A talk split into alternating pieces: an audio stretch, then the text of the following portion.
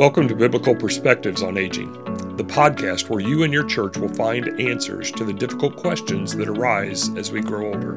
On behalf of the Baptist Home, this is your host, Doctor Andy Brames. Welcome to Biblical Perspectives on Aging. This week, we continue our interview with Doctor Ben Mitchell as he discusses ethics and how that relates to aging and human flourishing and human dignity, et cetera. If you missed last week's episode, we invite you to listen to part one of this discussion entitled, Why Human Values Trump Relative Thinking. And don't forget to click subscribe to hear more great conversations on applying biblical principles to aging issues. Well, absolutely. Well, I, the question that you just asked, we, we will undoubtedly have people come on here at some point, Ben, and, and talk about how to best do that, uh, you know, to, to have that balancing act, to protect the dignity, you know, yeah. of, of, yeah. of those people that we do love and respect. But as you said, how do we continue to show that? So one, one of the things from an ethical theory perspective that you mentioned in your book is to define happiness. And uh, what what are some of the issues that change that perspective of happiness? You know, a young child, a, a lollipop is happy, uh, makes you happy. You know, but but as we age, other things do. So what is what are you what do you see as some of the factors that shape our happiness as we as we age?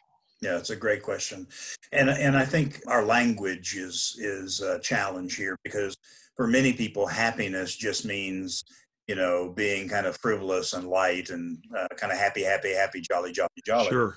But but the idea of happiness that, that guides thinking about ethics, at least guides it rightly, um, is much more robust and much more uh, complex than that kind of happiness. It's more like it's more like human flourishing. What does it mean to flourish? Mm. What does it mean to? What does it mean to? The, the Army used to have that slogan, "Be all that you can be."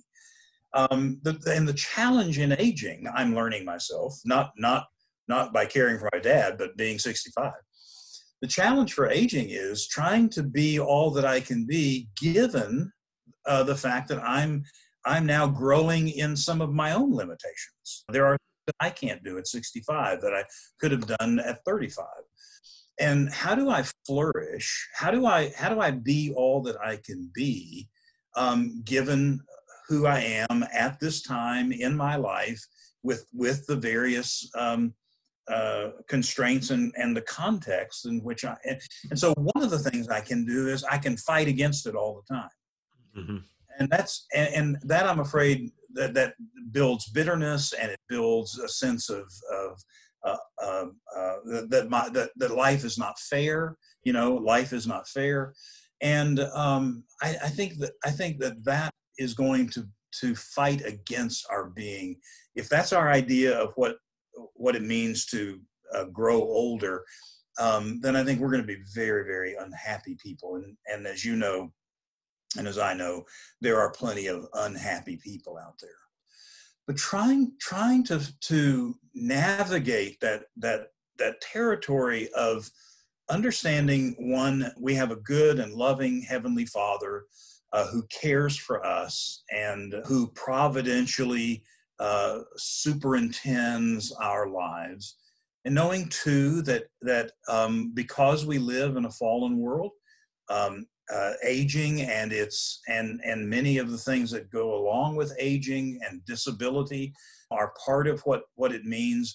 Uh, we can't fight against it. We have to learn how to reorder our lives in ways that that allow us still to flourish. So in this in this global pandemic, I'm I'm a bit of a people person. I wouldn't say I'm I'm um, uh, I can't live without um, lots and lots and lots of people in my life. But I I like people. I, I enjoy relationships.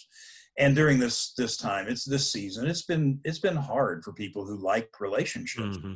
Sure. Social distancing. What is that? I know what physical distancing is, but I'm not even sure social distancing is right.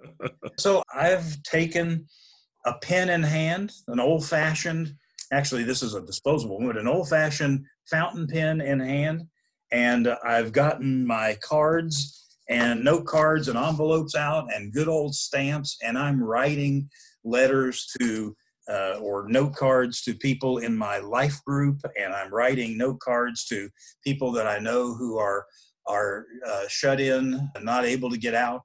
Um, and I'm I'm doing that with, I know that there are certain limitations that I have, but that doesn't mean that I have to to fold up into a fetal position and and not and not reach out to other people. So for me, at least, uh, for me, human flourishing means, given the limitations, I'm going to try to make the best of of the opportunity that I that I have, uh, even if it means going back to handwriting notes. Um, and I think I think that's a maybe a trivial example, but I think it's an example of of how we have to reorder our thinking given the limitations that come come as a result of of aging, or uh, limitations that come with caring for someone who is in need of in, in need of more intensive care than than they might have in in the past. Um, How do we flourish? How do we how do we live a life that is pleasing to God and satisfying to our souls, um, given uh, where we are in in providence, in God's providence? I, I think the distinction that you just made uh, there regarding the idea of flourishing is so helpful. Uh, one of the one of the thoughts that I had, in, in a question to ask uh, to prompt you, was about how do we.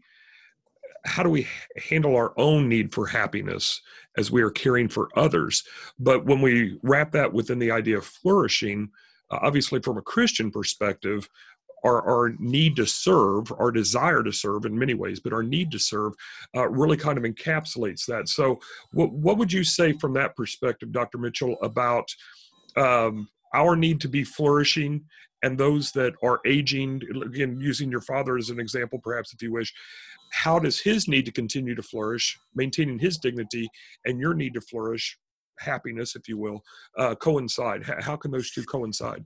Yeah, I, I think that's that's well put. One of the things that I have I have um, had to come to grips with, and it's been a, it's been a, a good thing, a joyful thing to come to grips with, is that I now realize, especially given my retirement, that I now have an opportunity to spend more time with my dad than I than I ever than I ever have since I was a kid.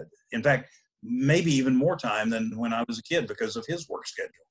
So uh, I have lots of time with my father, and I'm learning from him. Um, I'm I'm uh, able just to be a friend in some ways. Uh, however, however much um, uh, a son can be a friend, I'm being being a friend to him.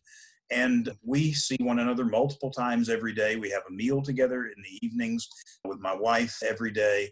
And um, so so that's one way that, that I'm finding that I'm flourishing as I care for him and hopefully am contributing to, to his flourishing.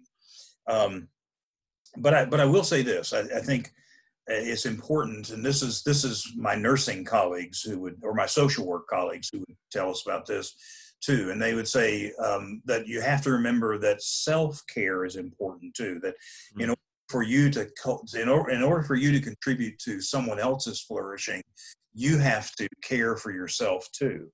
And I think this, for Christians, this is where the spiritual disciplines are so important, uh, for our reading of scripture, uh, prayer, meditation, silence, um, uh, uh, fasting. All of those spiritual disciplines help us to stay centered ourselves in, in the triune God, Father, Son, and Holy Spirit.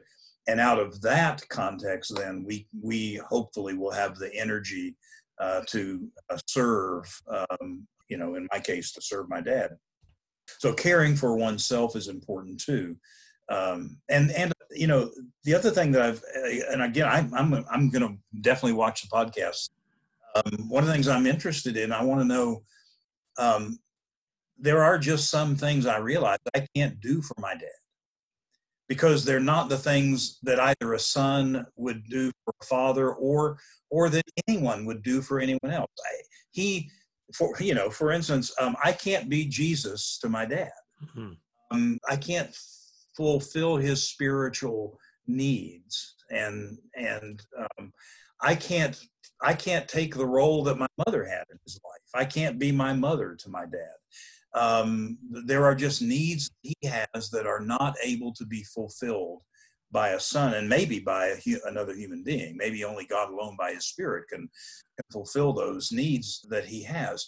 So, so my my sense of flourishing and his will depend somewhat on my sorting out what it is that I can actually do for him, and not being frustrated for not doing things that I can't do for him. You know, um, same thing happens in marriage. I mean, there are some, there, there are just some things that I can't do for my wife and she can't do for me. Those are spiritual needs that only the, the Holy Spirit can supply.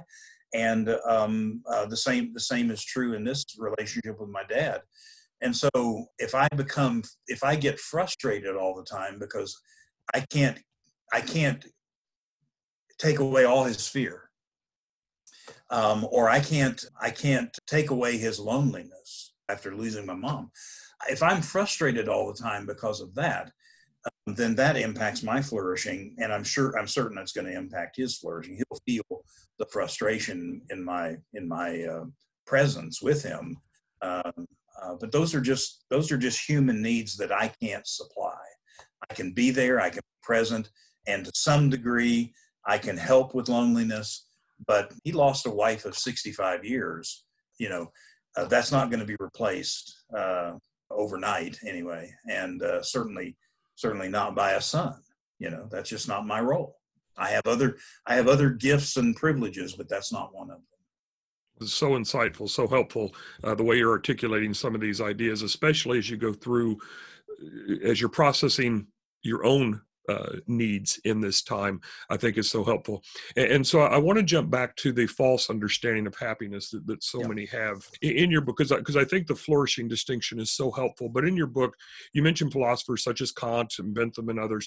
Um, their understanding of happiness, their understanding of reason has greatly distorted the biblical morality, the biblical understanding, uh, and including the understanding to love. And as you talk about flourishing ourselves, you know, the, the, the passage, you know, Jesus' command, love your neighbor as yourself. Uh, we must love ourselves in order to properly love and, and to flourish. So, so how, how do some of these uh, philosophers that have been influenced and came from the Enlightenment uh, really impact the way so many people understand happiness, and how does that impact how we process those who are aging in our day to day? Yeah, Andy, you're a philosopher. That's great. uh, no, I think you're exactly right. I mean, much of what we know today as happiness, and much of what we know today about individualism, that we are these, we are these individual, we are these individual consumers of happiness, comes from the Enlightenment. The emphasis on the individual, and for for utilitarians like like Mill, happiness is defined as the maximization of pleasure and the minimization of pain.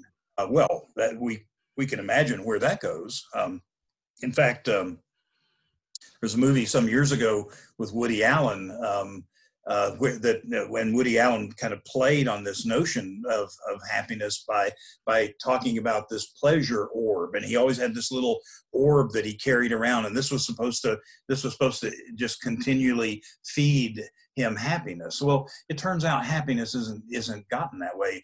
If there were a chair that you could sit in and it would just make you completely, whatever we think happy is, if we would have this, this emotional experience that, that many people describe as happiness, um, it, it it would it would be more like a, a bad trip on drugs than it would be anything like what, what happiness really is.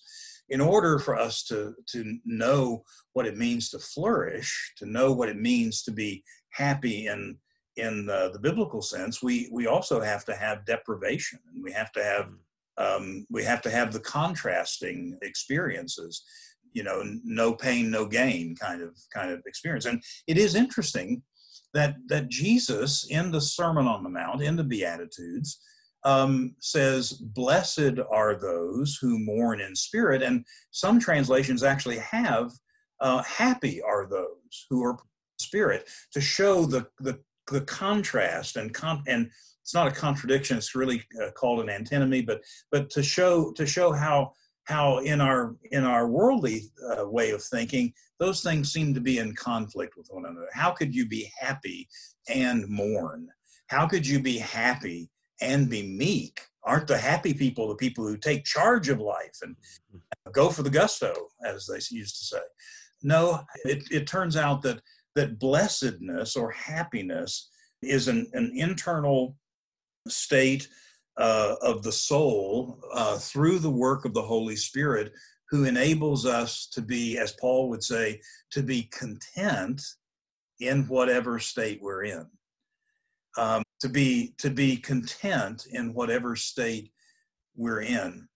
And our culture fights against that. Our culture is built on the idea that um, happiness is in controlling the state that you're in, mm. either through drugs or alcohol or sexual uh, experimentation or or the next new gadget or um, some great uh, roller coaster experience, literally, I mean, like at a theme park. Happiness is about controlling the state that you're in. Paul says that we need to learn to be happy, to be content, to flourish, uh, whatever state we're in. And of course, his his life was an example of that. His Christian life was an example of that, wasn't it? Um, whether he was in a jail uh, or planting a church, Paul embraced uh, that as God's providence for him at that time, and and um, uh, uh, seemed to to flourish. Uh, so. Uh, again, very well said. I appreciate that answer. The the scriptural basis for this particular podcast is Psalm seventy-one. And in there, it talks about the, the strength being spent and being forsaken or feeling abandoned by others, which is true for many of those who are advancing in age, especially those, let's say your father's age and above, uh, or, or even lesser than that for many. How does an understanding of ethics allow us to provide dignity rather than simply abandoning, rather than simply letting their strength be spent and not caring about them? How how does a proper understanding of biblical, biblically based ethics uh, challenge us, even encourage us uh, to, to provide that dignity that they need? Well, I think, first of all, we, we have to be reminded of what Scripture teaches about the nature of human beings being made in the image and likeness of God. Every human being has human dignity because they're made in the image of God. Um, and therefore, we, we have obligations to one another uh, because we are imagers of the, the living God. And um, it's interesting, Genesis chapter nine is an interesting point.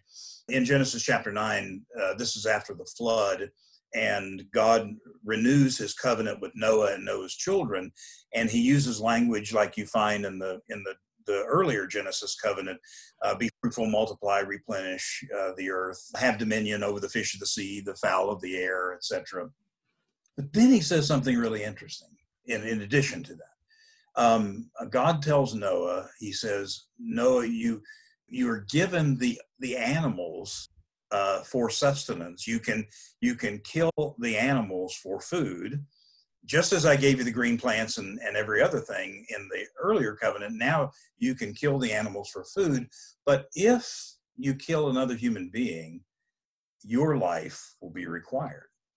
Um, and and mm-hmm. then then here's the punchline: for or because, in the image of God, God has made men and women. God has made humanity. We are unique creatures uh, in God's created order. We are neither angels nor beasts. We are made in his image and made in his likeness. And when Jesus came, the second person of the Trinity came and wrapped himself in human flesh, he made sacred our humanity. So, so we have an obligation. We have a, a both a duty and a privilege. We have an obligation to care for those who are made in his image and made in his likeness. And, you know, many evangelical Christians um, are very sensitive to that at the beginning of life and the abortion debate. But, but um, One Christian uh, ethicist used to talk about ethics at the edges of life, the beginning of life and the end of life. And what we're talking about now are, are ethics at the other end of life. Mm-hmm. Just as respect for the unborn is so important at the beginning of life, respect for the aging is so important at the end of life, because we're made in God's image and made in God's likeness. And that's why I think we read things like in Scripture, honor your father and your mother. I think that's why we have those uh, poignant examples in Scripture of, of how that can go wrong, Absalom and David, mm-hmm. how that can go wrong. And so I, I think we mustn't uh, abandon Uh, other uh, image bearers of God at the end of life just because they can't contribute what we think. Uh, they can't contribute what we think they ought to contribute to us. Oh. We have a, in our hospital, we have a program uh, called No One Dies Alone. Uh, No One Dies Alone trains lay people to be able to be present with people who are dying if their family members can't be here or, or if uh, they're estranged from their family, uh, because no one should die alone. Hmm. That's good. It's a testimony to our to human dignity. It's a testimony to be, our being made in the image and likeness of God. And if no one should die alone, surely no one should be should be permitted to live Uh, a life of abandonment uh, before before their death. We we have we have an obligation to care for one another uh, at the end of life and everywhere in between. Uh, again, well said. I, I appreciate all, all the insights that you're providing for our audience today. And and as you said, as you listen to this and watch these in the future, I hope you get the insights back, fed back to you as well. I'm would, sure is I there, will. Is there anything else that you would like to share, perhaps something that I haven't asked that, that you would like to address with the audience at this time? No, just one other, just one other theme um, um, about um, why we ought to care for one another, not abandon one another in our in our elderly years, uh, older years. Um, we're made for community. Mm-hmm. uh, made, we, we who are made in God's image are made to live in community with other people, um, and uh, that's what excites me about Um, Baptist Homes. That's what excites me about uh, really, really good um, assisted living centers uh, and other places is that they they aren't putting people with disabilities and people who are aging in containers and walking away. They are they are now live they they are honoring them by putting by by putting community, wrapping community around around them, and that's so vital, important for. for us as human beings, uh, to be to be in the presence of others, as we will be in eternity. Uh, to be in the presence of others is so very vitally important, uh, what it means to be human. Uh, as you said earlier, that's what makes the whole social distancing for, uh, you know, various nursing homes, rehabilitation centers, whatever right. you want to call them, the, the distancing and the lack of being able to have families uh, or ministers or, or whomever to come and visit, uh, just, just uh, amplifies that situation for so right. many in that in that environment. And I think I think COVID nineteen is going to make us rethink some of that. I think I think the experience we've had the last six months and we'll probably have the next few months is is going to change the institution we call independent living or or nursing homes or assisted living. I, I think I think we're going to see everything from architectural changes that will that will will make um, make it uh, possible for more people to be present in the lives of, of, of folks in the future. I think we'll we'll see policy changes. I think lots of things will change over time as a result of what we're learning now.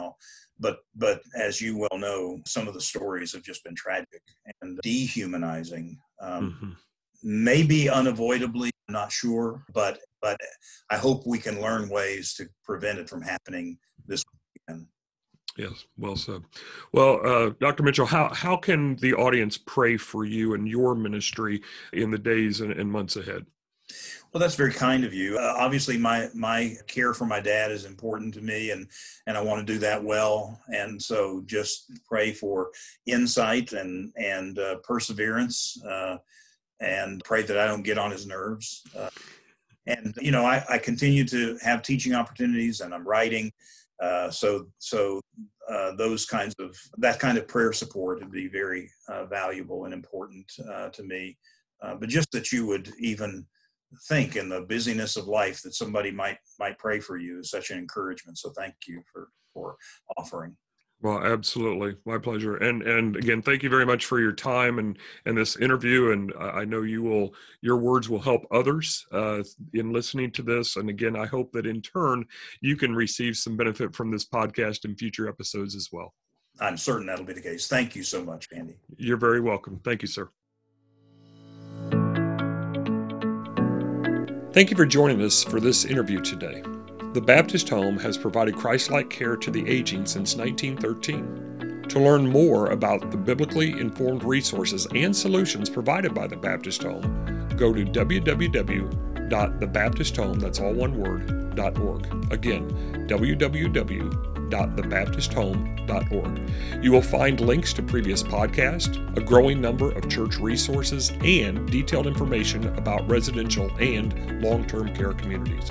Until next time, this is your host, Doctor Andy Brames, asking you to be a voice for the aging.